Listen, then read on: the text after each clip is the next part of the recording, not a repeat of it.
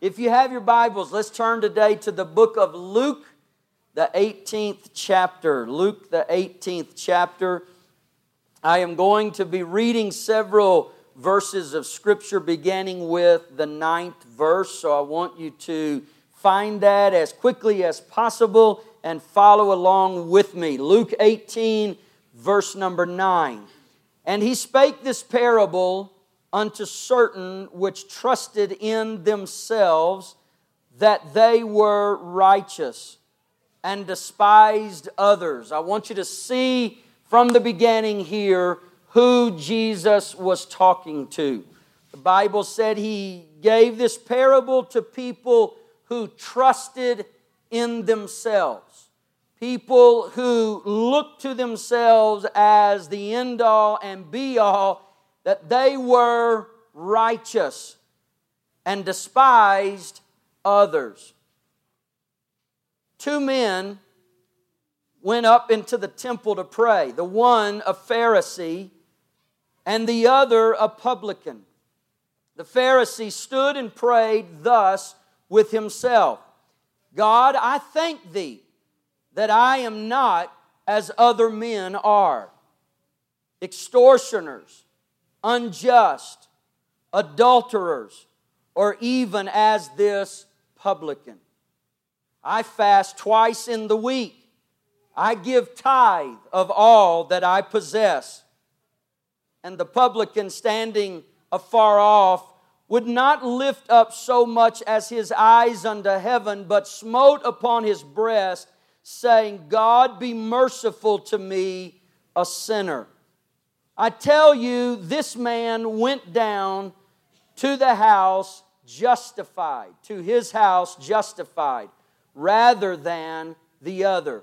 For everyone that exalteth himself shall be abased, and he that humbleth himself shall be exalted. This is an interesting parable that, that Jesus gave here in the scripture about two men that were very different one a Pharisee and the other a publican. The prayers that they prayed and the result of their prayers. I want to talk to you for a little while today about deliberate acts that shape our future. Deliberate acts that shape our future. It happened on January the 6th, 1994. Let me see the hands of those that were alive in 1994. All right? Now, if you were not alive in 1994, let me see your hand. We got three or four that were not here. If it, it, that, were not, that were not alive at that time. Most everyone in uh, the sanctuary today was alive at ni- in 1994. Those that were not alive in 1994 probably back there in Sunday school or there in the student class, but uh, most of us here this morning were alive in 1994, and uh, this happened on January the 6th, of 1994 at the U.S. Figure Skating Championships. If you were indeed alive at that time, then you already know the story. You already know what transpired. Two of the top female athletes found themselves in an international scandal. It went beyond the borders of this great country, and the news spread around the world because they were only a few weeks away from the Winter Olympics when this happened. Here we are, 24 years later, two and a half decades later and a movie just came out about the incident that happened 24 years ago between two young ladies competing for the U.S. Figure Skating Championship. although Tonya Harding maintains her innocence in the whole situation, one deliberate act, one deliberate act is still affecting her life today. I read through um, some of the interviews that have been done of late with, with Tonya Harding and with Nancy Kerrigan, and it's interesting. Um, I do remember when it transpired how uh, it was so shocking to the world that, that this would really happen like it did, but uh, some, of the, some, of, some of the current interviews say that Tonya Harding never offered an apology to Nancy Kerrigan. That, that even 24 years later, uh, there's been no apology given. Some of the, the things that I read about uh, Harding's life, it, she had a difficult upbringing, and um, uh, it's interesting the, the firefight that's still going on with family members there. Uh, they're saying that uh, the way her mother was portrayed in in this recent movie is not accurate. Her mother is uh, against what happened and that this isn't true. And, and there's all kinds of debate going back and forth, right and wrong. And, and I read where the rights, the rights to the story for the person who uh, paid to, to ultimately write the story and then get it sold and into movie form. Bought it for $1,500. The, deal was I want to buy your story for $1,500 and, and if it uh, makes it into a movie and we recoup the, the cost that, that is required, then uh, there may be some more money that will come your way. But here we are, 24 years later, and still talking about one act that uh, a deliberate act that is affecting Tonya Harding's life today. She just said, she just said this week, this week, for the first time in 24 years, after having uh, to be on probation for three years, after having uh, a felony on her record, after paying over $100,000 in fines and doing more than 500 hours of community service, and on and on it goes of what she did, of serving her time and doing the things necessary. This week, for the first time, she actually admitted that she overheard her ex husband and a friend saying that they were going to take someone out, but she really didn't know who it was. In 24 years, she has not admitted that she knew anything about what was going on. But this week, she finally said, Well, I may have overheard some talk.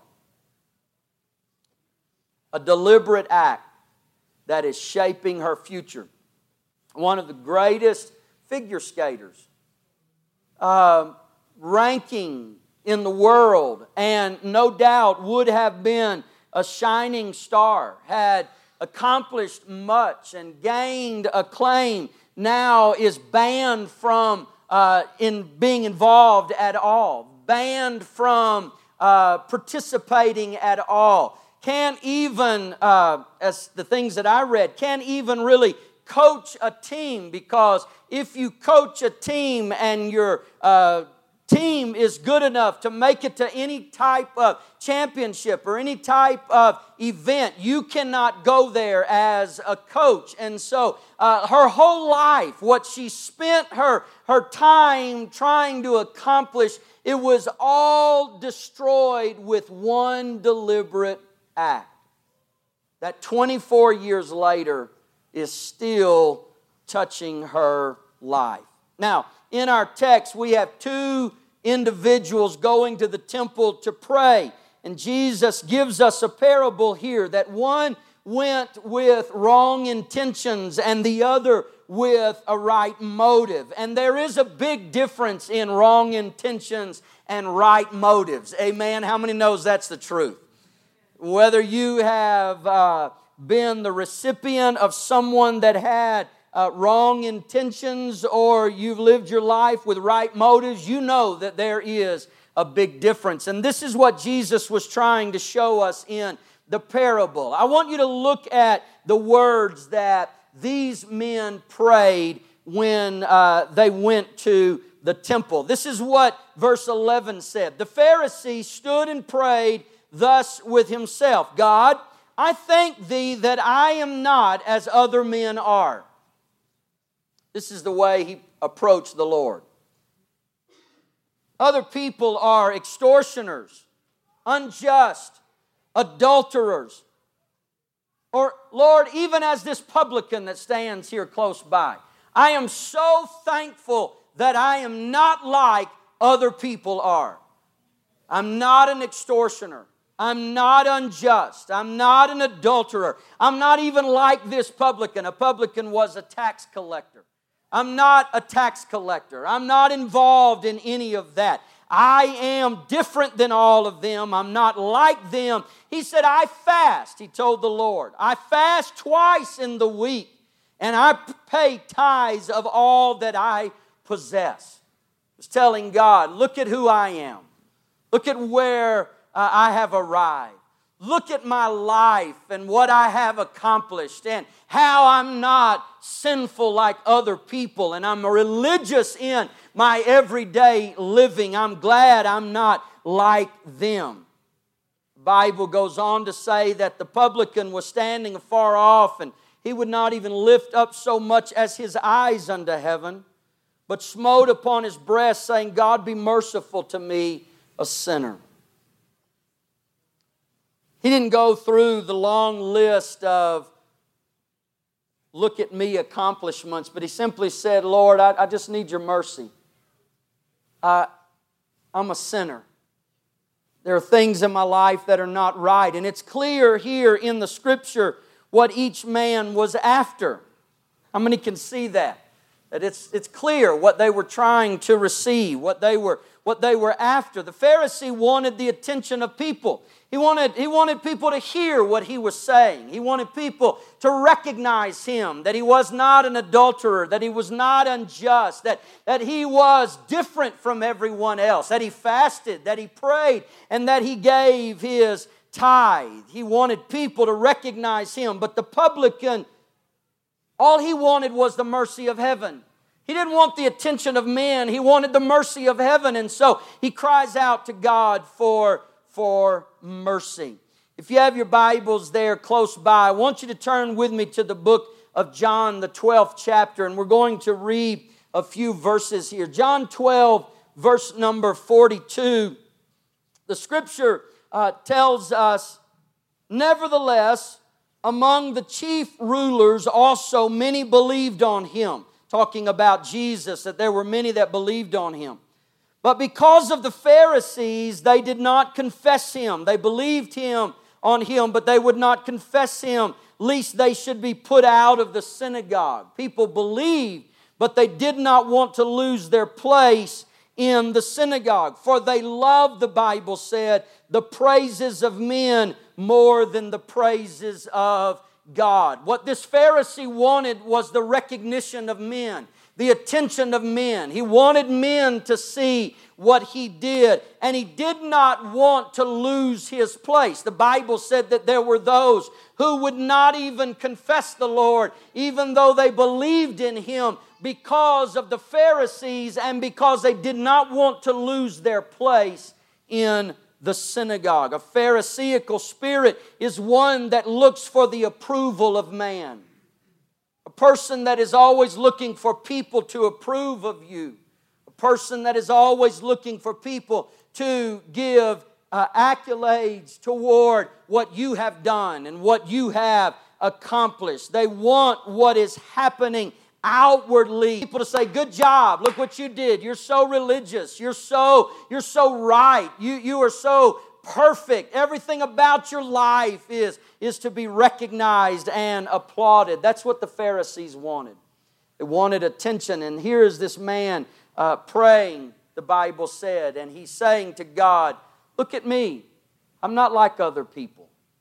I, I, I, am righteous. I, am not unjust. I'm not a sinful man. I, I'm not an adulterer. I'm not an extortioner. I'm not taking advantage of people. I fast twice a week. I give a tithe of all that I possess. He wanted people to applaud him and say, Man, you did a good job. You're awesome. everything they do and everything that they did is about the flesh. Everybody say the flesh. Oh God, help us to get our flesh under control because it's easy to get to the place where we want people to recognize us. We want people to uh, give praise to us. We want people to applaud what we are doing. The flesh is our greatest enemy. Everybody say, our greatest enemy. My flesh, my flesh does not want me to do what is right. Amen. And so everything that uh, is a part of a Pharisaical spirit has to do with the flesh. But the scripture says in Romans 8, if you want to look there with me, verse number 12, therefore, brethren, we are debtors, not to the flesh, to live after the flesh. Paul said, We are in debt, but we're not in debt to the flesh to live after the flesh. He said, For if ye live after the flesh, ye shall die. If it's about the flesh, you're headed for death. Somebody hear me today. The scripture says this, but if ye through the Spirit do mortify the deeds of the body, ye shall live. How do we live? Not by giving in to the flesh, not by pleasing the flesh, not by always acquiescing to the flesh. We live by the scripture saying, mortifying the deeds of the flesh, killing the flesh, if you will, causing the flesh not to have as much influence in our lives, not following the leading of what my flesh decides or desires. If it feels good, I'm going to do it. That's not what the Bible teaches. The Bible teaches if you want to live, then through the Spirit, you have to mortify the deeds of the body. Mortify the deeds of the body. Amen. Do you know what we're talking about when we say mortify the deeds of the body? Just because it was something you did was when you were in the world doesn't mean that it should be something that you continue to do now that you are in the church. Just because it's what your flesh wanted and what your flesh longed for when you were in the world doesn't mean that you have to surrender or bow down to that now that you're in the church. God has given you the power to overcome. You can attack the things that once controlled you, the things that you could not handle before, you can now through the power of the Holy Ghost.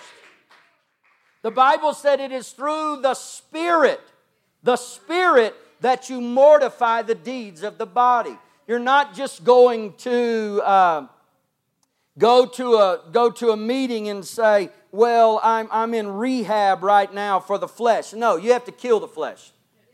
You don't rehab the flesh; you kill it.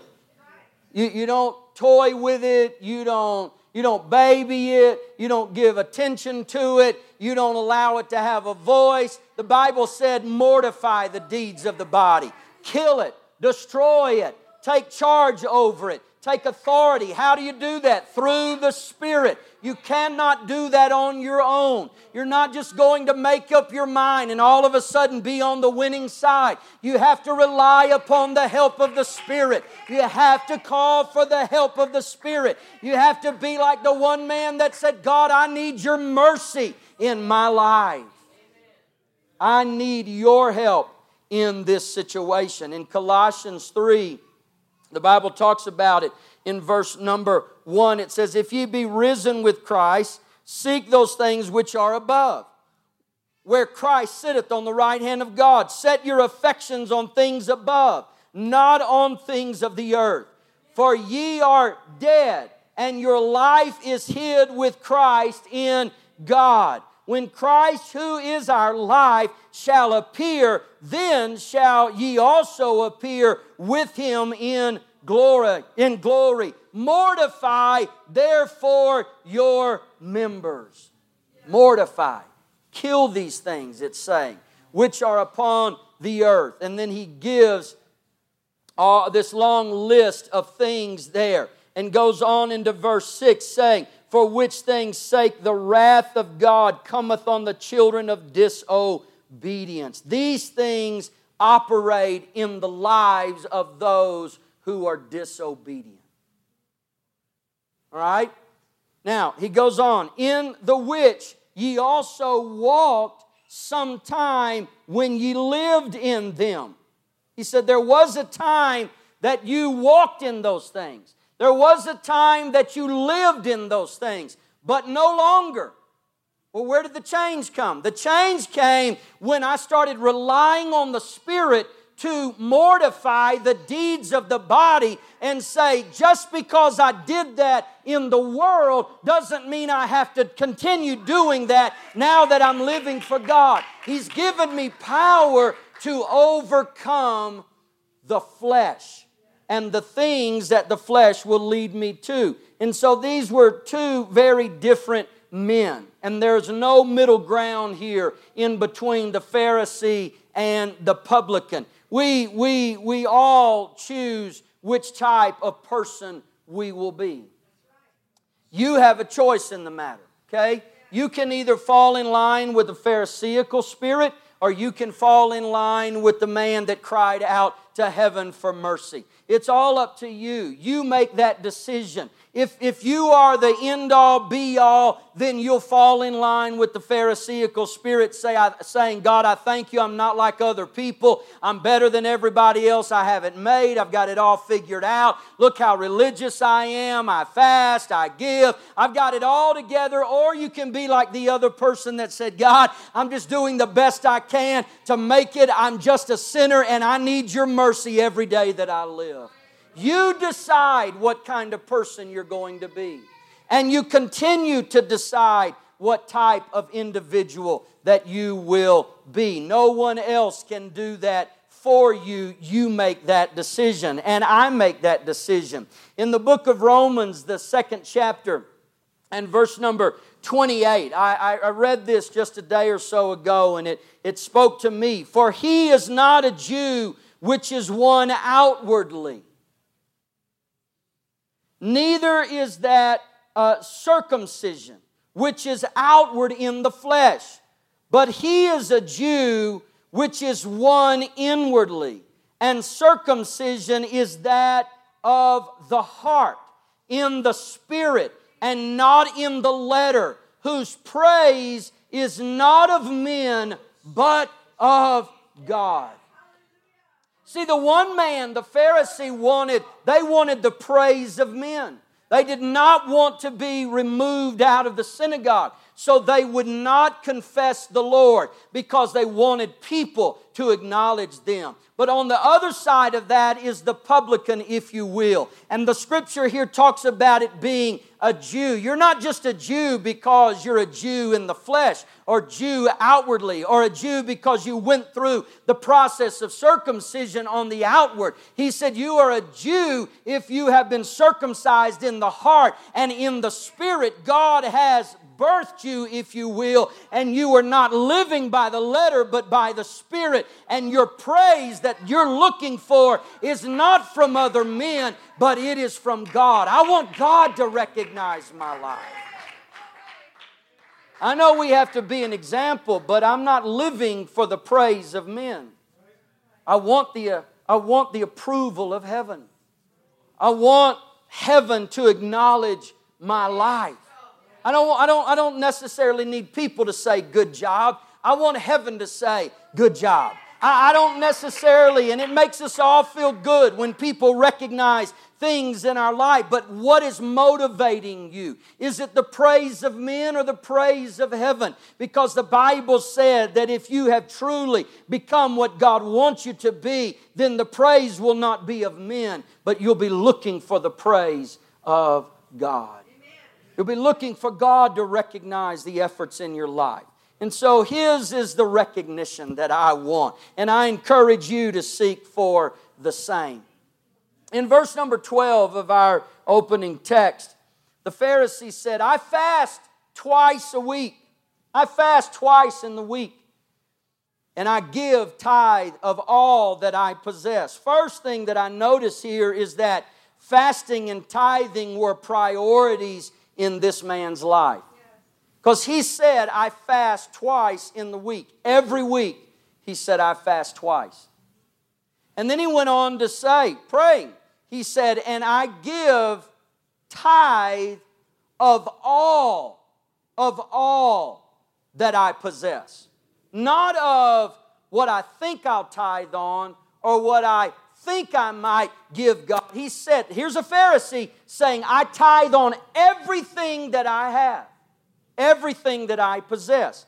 And secondly, the thing that I see here is he probably would put many modern day Christians to shame. Even though his motivation was wrong, even though his standing before God was wrong because he wanted the praises of men, he still, in his commitments, would put many modern day Christians to shame. And not just modern day Christians, but maybe even some that are in this building today.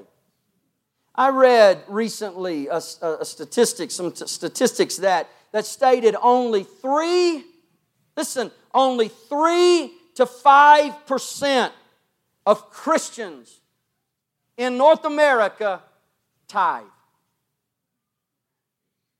Only three to five percent across the board in all churches, all Christian denominations. 5% is the high. Think about it for a moment. All of the blessings that are being missed out on, all of the good that can be done. You know, when you quote those scriptures that, that talk about uh, asking for God to heal our land, forgive our sin, and heal our land.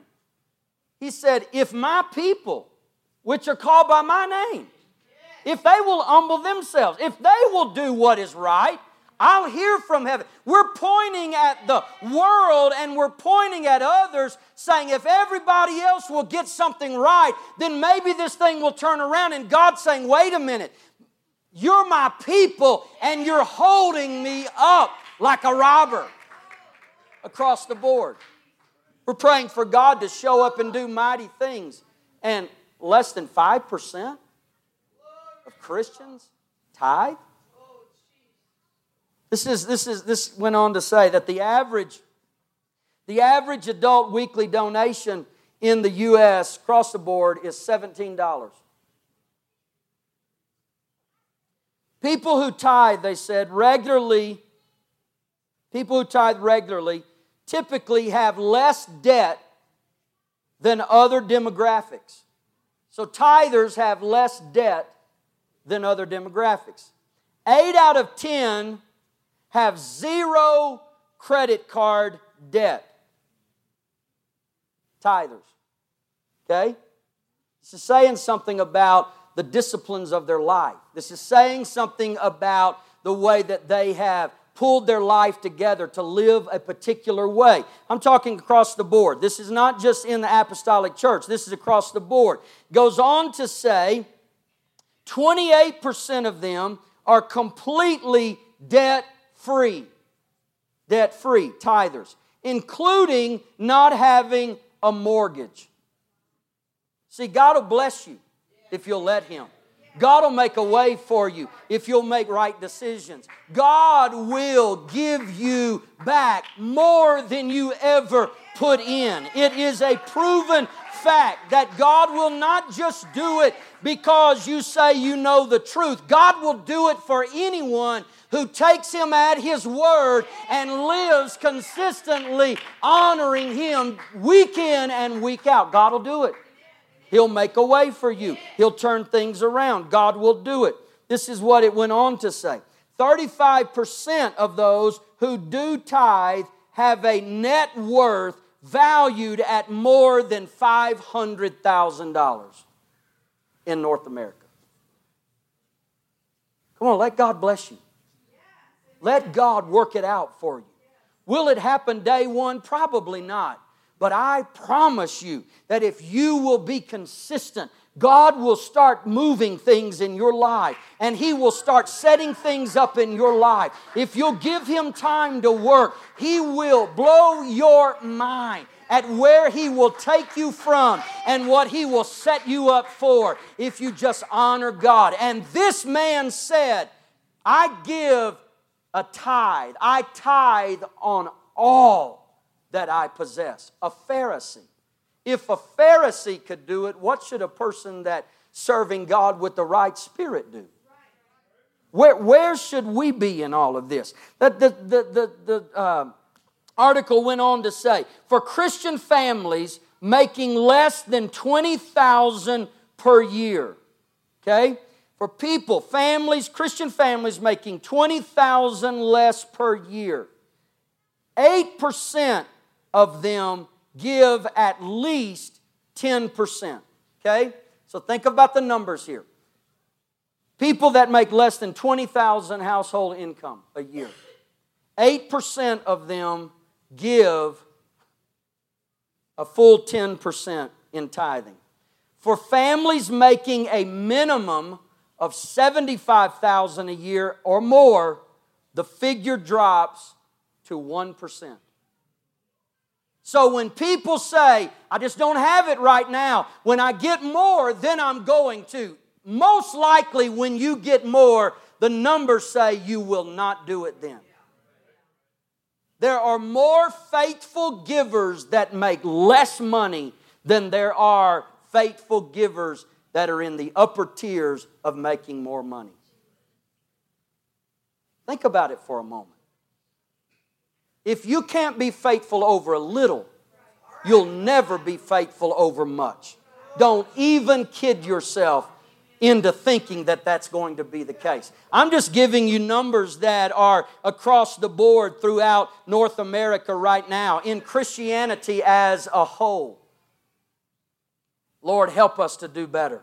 Amen. Lord, help us to do better. So, so when you receive, uh, when you receive your giving statement from last year. Take a look at that and measure it against your possessions, measure it against the uh, income that you received last year. I, I, believe in some of the other numbers, and I don't have time to go into them all, that uh, seven. Uh, seven or eight out of ten people, so so close to eighty percent of people tithe on their gross more so than their net. So there's very few people, the percentage is small, that tithe on their net. Most people in North America tithe on their gross. That's what the numbers are saying. So when you look at your giving statement this year, look back over last year and say, Am I where I'm supposed to be with God? Am I honoring God? Have I really honored God with the tenth that He's blessed me with? Or am I like others that would say, I can do this all on my own. I can do this by myself. So we've been fasting this week and we've been praying and believing. And, and let me help you for a moment. Think through this effort the right way. It's about, fasting is not about us going around saying to people, look at me, look what I'm doing, look how I'm fasting. I'm not eating this week and you guys leave me alone. And if I have a bad attitude, it's because I have. That's not what fasting is about. It's not for the recognition of people. It's not so people would say, oh, look at vertical church, or oh, look at that people. Look how sacrificial they are. Look how religious they are. That's not what it's about. Fasting is about silencing the flesh so the voice of the Spirit can ring clear in our heart and in our ears. I don't want the voice of my flesh to be louder than what God is speaking into my life. So you deny the flesh. What are we doing? Mortifying the deeds of the body, silencing the flesh, quietening the flesh, saying, You know, you've been getting your way long enough. I need to hear what the Spirit is saying in my life. I need to see where the Spirit is directing my family. I need to be in tune with what God is speaking into my life right now. I want to hear the voice of the Spirit. Fasting is about denying the worldly appetite of the carnal man. If you let the carnal man, he will take over. He will take over your life and choke out anything spiritual and anything godly. The carnal man will take over. But when you push the plate back, you're saying no to the carnal man. You're saying, You will not control my life. I am going to hear the voice of the Spirit. I'm going to follow after the direction that God is leading me. That's what fasting is about. That's what fasting will do for you. You don't just fast to get God to do something. I need this miracle in my family, so I'm going to fast until God does that. Most likely it won't happen. But if you'll approach fasting the right way, it's so I can get where I need to be to hear from God.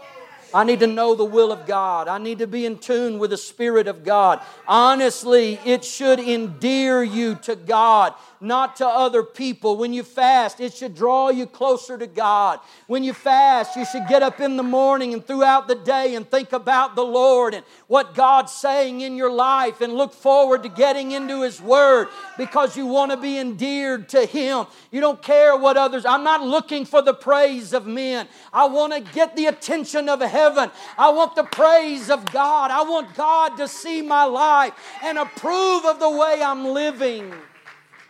Others may say, well, you don't have to do that and you shouldn't do that, and I don't know why you think that works. Jesus fasted. I said, Jesus fasted.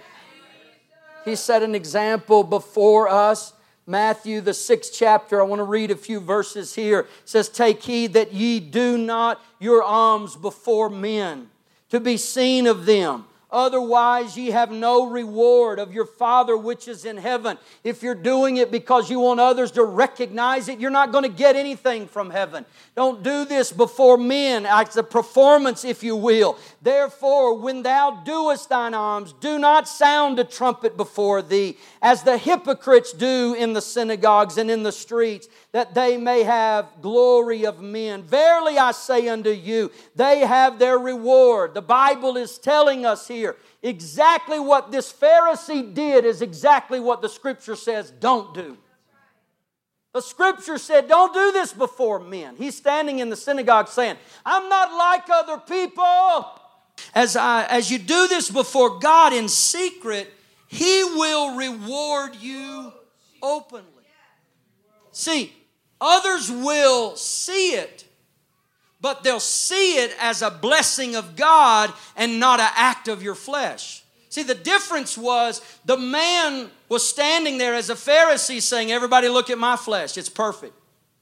When you walk in the favor of God, people don't see necessarily all of your particular acts, but they see the reward. They're wondering, how does he have that? And where did he receive that? And what's going on in his family? And he gets the glory because it wasn't something you produced, but it was something that God did on your behalf. And so the scripture tells us he will reward us openly. And when thou prayest, he said, thou shalt not be as the hypocrites are, for they love to pray standing in the synagogues and in the corners of the streets that they may be seen of men. Verily I say unto you, they have their reward. They want everyone to see what they're doing. Oh, I could tell you stories about people that I've known that want everybody to see what they're doing. They want everybody to see their giving. They want everybody to see their prayer. They want everybody to see their witness. They want everybody to see their worship. They want everybody because they're trying to get the attention of people and not the attention of God. If you want the attention of God, you're not concerned about what other people think. You do this on a daily basis because this is between you and God. You give because you want God to see you're faithful. You pray because you want God to hear from from your life and know that you are thankful for what He's done for you. You push the plate back, not so everybody will say, Look how religious you are. You push it back because you want the mercy of heaven. You want the flesh to be quietened so the voice of the Spirit can speak into your situation and you can be led by God. Listen, it's deliberate acts that shape your future okay? Deliberate acts that shape your future. He went on to say this But thou, but thou, when thou prayest, enter into thy closet, and when thou hast shut the door, thy door, pray to thy Father which is in secret, and thy Father which seeth in secret shall reward thee openly. But when ye pray, use not vain repetition as the heathen do, for they think that they shall be heard for their much speaking. When you pray, don't just recite things, don't just rehearse things, don't just repeat things. Talk to God. Talk to God. He said they think they're going to be heard because they're saying the same thing over and over and over and over again. I'm going to use this little this little analogy or illustration I should say and don't don't think I'm being facetious in any way cuz I'm not but I've been in many many prayer rooms throughout my lifetime and I can't even tell you how many times that I've heard people standing in a prayer room or standing in the corner or praying God God God God God God God God God God God God God God God God oh God God God God hallelujah hallelujah hallelujah hallelujah hallelujah amen amen amen amen amen. Are you talking to God or is that just a vain repetition? Just you're standing there, but are you talking to Him? You, people think they're going to be heard for their much speaking. Well, I spent 30 minutes saying, God, God, God, God, God, God. Oh, God, God, God, God, God. Move, move, move, move, God. Move, my God. God, move, move, move, God. No, listen. If you're going to pray, Pray, talk to Him, open your mouth, learn to speak things out to God like you would pr- talk to your neighbor or talk to your spouse or talk to your child. Open your mouth. God, I love you. Thank you for this day. Thank you for giving me a sound mind and the opportunity to approach you one more time and pour my heart out before you. It makes a big difference than just standing there saying, God, God, God, God, God, oh God, oh God, oh God, oh God, oh God. Learn to pray pray. Open your mouth up and pray. You're not going to be heard because you spent 30 minutes repeating something over and over and over and over again. That's not prayer. That's not the kind of prayer that moves heaven. The kind of prayer that moves heaven is when you pour your heart, your heart out before God where you let him know the things that are pressing in on your life. Be not, verse 8, he said, Ye therefore like unto them, for your Father knoweth what things ye have need of before ye ask him. Christianity is about deliberately taking action in your life actions that that you take every day we take them every day in our lives that these actions gain heaven's attention. Tonya Harding, whether she was involved or not, because of an act of an ex husband hiring a so and so, and here we are. Her future has been shaped by one deliberate act. if that happens in the flesh, imagine what happens in the spirit when you take deliberate acts to honor God.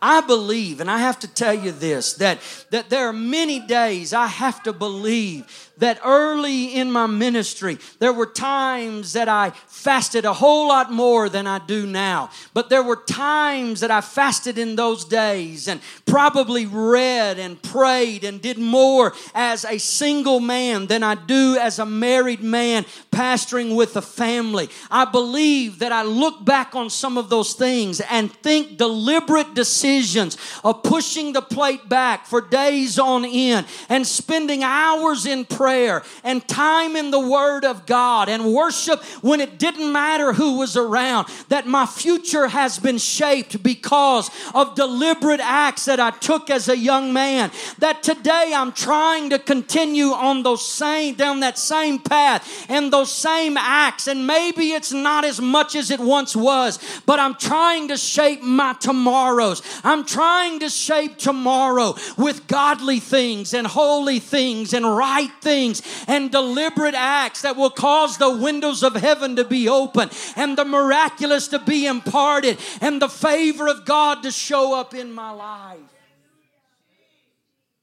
I promise you, tomorrow can change for you if you start today with deliberate acts that receive the praise of heaven and not the applaud of man. The applause of man. This is what the Bible said in our in our text. And we're going to go back to verse number 14 and I'm going to close out. So turn with me if you will to Luke 18 and verse number 14. I want to look at this verse in our text just for a moment because it kind of in my in, in my my thought it settles the issue. Jesus said, I tell you, this man went down to his house, talking about the, the publican, justified rather than the other. And all he said was, I'm a sinner, I need your mercy. He went justified to his home, not the other man saying, Look at me, look what I've done, look what I've accomplished. Look, for everyone that exalteth himself shall be abased, and he that humbleth himself what does the scripture say? Shall be exalted. So this, this kind of settles the matter. The shape of our future is connected to the deliberate steps that we take today. And I pray that our tomorrows are full of divine benefits. And here's the question as I end do you want to be abased or exalted? Because that's what it comes down to. If you want to be abased, then let pride and arrogance and unfaithfulness and inconsistency and a prayerlessness, let all of those things dominate your life. And let the flesh lead you wherever you want to go. And enjoy it while you're in the process. Because he said, that person will be abased. But if you want to be exalted, then keep pushing the plate back and keep praying and keep giving and keep worshiping and not doing it so you can get the applause of men, but that you can get the attention of heaven and watch what God will do in your family and watch what God will do in your life and watch what God will do as He elevates you in your career and He elevates you in your life. And all of a sudden, when others are in lack, you're going to be in plenty. Amen. When others are suffering along, you're going to live in benefit. Why? Because you have deliberately taken action in your life that has shaped your future. Let's stand together.